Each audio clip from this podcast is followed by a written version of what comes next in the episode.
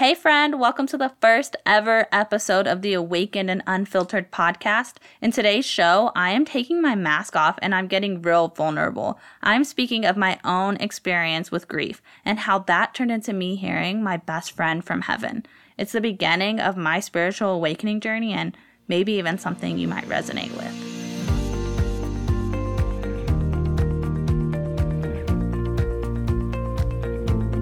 Hello, friend. Welcome to the Awakened and Unfiltered podcast, where I help you understand your angel signs and grow your intuitive gifts in a real, raw, and relatable way. My name is Maudie, and I'm a grief survivor turned intuitive medium. I'm a wife and fur mom. I love God, but I've had my own personal struggles with some of the church messages. I know what it's like to feel stuck in a cycle of irritability, restlessness, and numbness. I know what it's like to cry out to God, feeling robbed from moments of what could have been, what should have been. I know your empathy, your worry for everyone else more than yourself. I tried to filter myself, put on a happy face, and look for external love to make me feel whole, but it just left me feeling lost, angry, disconnected. I finally realized I needed to find my true self, let go of society's expectations, and lean into love and curiosity. I'm still learning to trust my intuition and align these physical losses with my spiritual gifts. Do you care to come along this journey together? It's time for that long awaited call to heaven.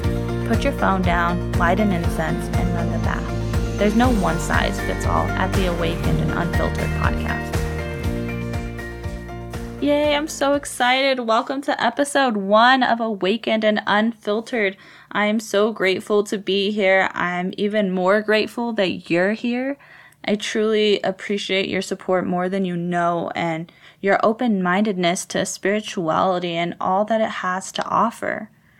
I am just ready to jump in and get started. If you're ready, I want to start with having a heart to heart with you about something that's been weighing on my heart and on my mind for years. You know, I would get so lost in this never ending cycle, this chase for validation. I believed that if I could just get the right angle, the right lighting, even the right filter, uh, people would like me. They'd like how I look. I just had to have a funny caption to go along with it, uh, but not too funny. Not like the trying really hard type of funny. Casual funny, like it's natural. I was always chasing the next big goal. If I could just move out of the state, I'll be happy then. Once I get a car, once I finish school, once I get a dog, once I get married. One day I stopped, looked back, and noticed I had spent years counting down. Two more years until I graduate, four more months until my next trip, only two more days until payday. Then suddenly it creeped up on me. Boom. It's here. Now what? Time was passing by, and I was so far gone in the future, I was so stuck trying to please everyone else that I missed it. I missed the present, the now. It's like trying to catch the wind or hold on to a handful of sand. No matter how hard I tried, it slipped away. So today, I'm taking a leap of faith. I'm stepping out of the spiritual closet and being vulnerable with you, being real, unfiltered about how I heard my best friend from heaven. The story, it, it doesn't end there, but it without a doubt starts there. See, 2016 was supposed to be a year for the books. I was a senior in high school, months away from graduation. I had signed to play college basketball out of state next season, and I was so excited. After years of struggling with mental health, I finally felt okay. I had something to look forward to, something to count down. But God had other plans. Between March and April, within one month, one of my best friends and teammates passes away unexpectedly. My mom is diagnosed with cancer, and my high school assistant coach passes away. Man, I was in such a dark place. And the dominoes, they just continued. And for the next six years, my family was losing more and more loved ones every year. It didn't feel fair. I was mad at God, at life.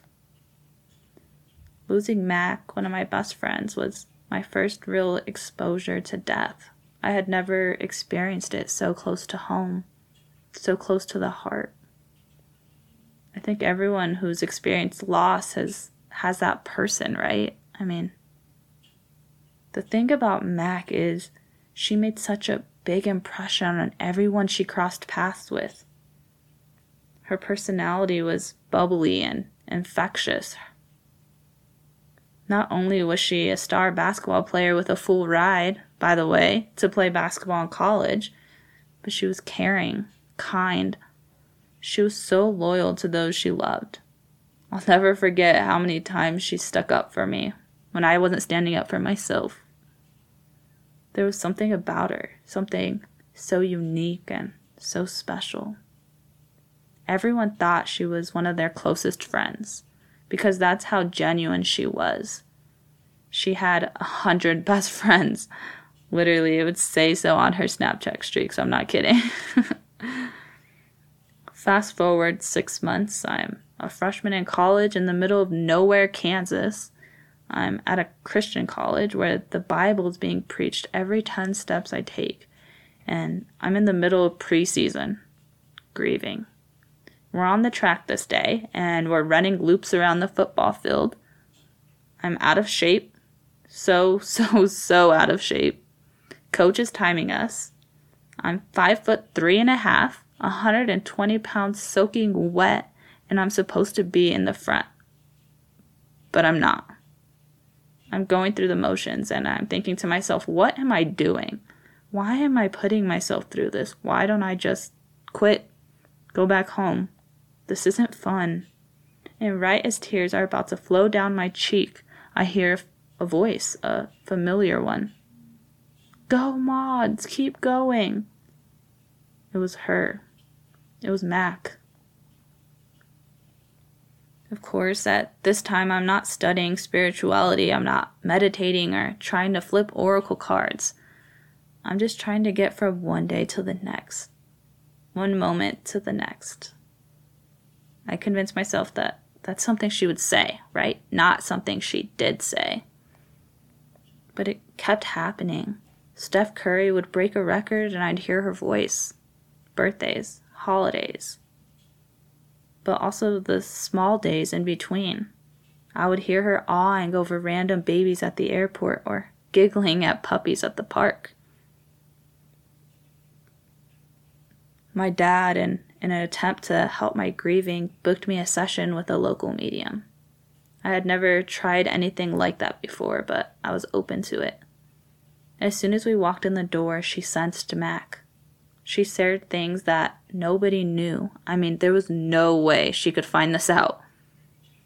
The moment that really surprised me, though, is when she looked at me and she said, Mac says you can hear her. I was puzzled, confused. No, that must be a mistake. I think I'd know if I could hear her. The medium continued, and she said, You blow it off as something she would say, when in actuality, it's what she is saying. Honestly, I thought that medium was a wacko when I left my appointment. I mean, is she crazy? I can hear Mac. All I've wanted is to be reconnected with her. Seeing her jersey number pop up in random places makes my day. If I could hear her, don't you think I'd feel a whole lot better than I do? I didn't think much of it. Years went by and I distracted myself. I grieved. I mean, I still grieve today. I don't think that ever really goes away, does it? Six years later, I find myself within the walls of a fertility clinic with my high school guy best friend, now turned husband and I'm asking all these questions, you'd never believe the voice I hear back. Here's the thing about my story, and here's why I struggled with whether or not this should be my first topic. It's not really important for you or your story. It's not a one size fits all. You could have experienced the exact same loss as me and have a completely different perspective. Just because grief is how I found myself and how I begun walking this path of spirituality doesn't mean that's your story. My best advice is to embrace your authenticity, respect your journey. As I start to wrap up, here's what I want you to do. Okay, pull out a piece of paper or pull open the Notes app on your phone. I want you to make a list of three things that make you feel truly happy, truly fulfilled and aligned. Anything. This can be activities, uh, qualities about yourself experiences you've given yourself, maybe. Don't overthink it. Allow yourself to dream and explore what truly lights you up. Maybe it's spending time with nature, practicing yoga, hanging out with family, or just taking a moment to yourself before walking in the house after work. Once you have your list, I want you to choose one item from it that you can start to put into your day to day life today. It could be as simple as scheduling time to walk your dog or making a conscious effort to be kind. The key is to take action and prioritize what matters to you. Because remember, your worthiness and fulfillment does not come from social media. It doesn't come from your friends and family or your job or any other factor. It comes from within you. If you want to share your list, I invite you to join our private Facebook circle found in the show notes. It's a sacred place where we can come together to uplift and inspire one another on our journey to self discovery and spiritual growth. I believe in your ability to create a life that fills your heart with joy, purpose, and peace.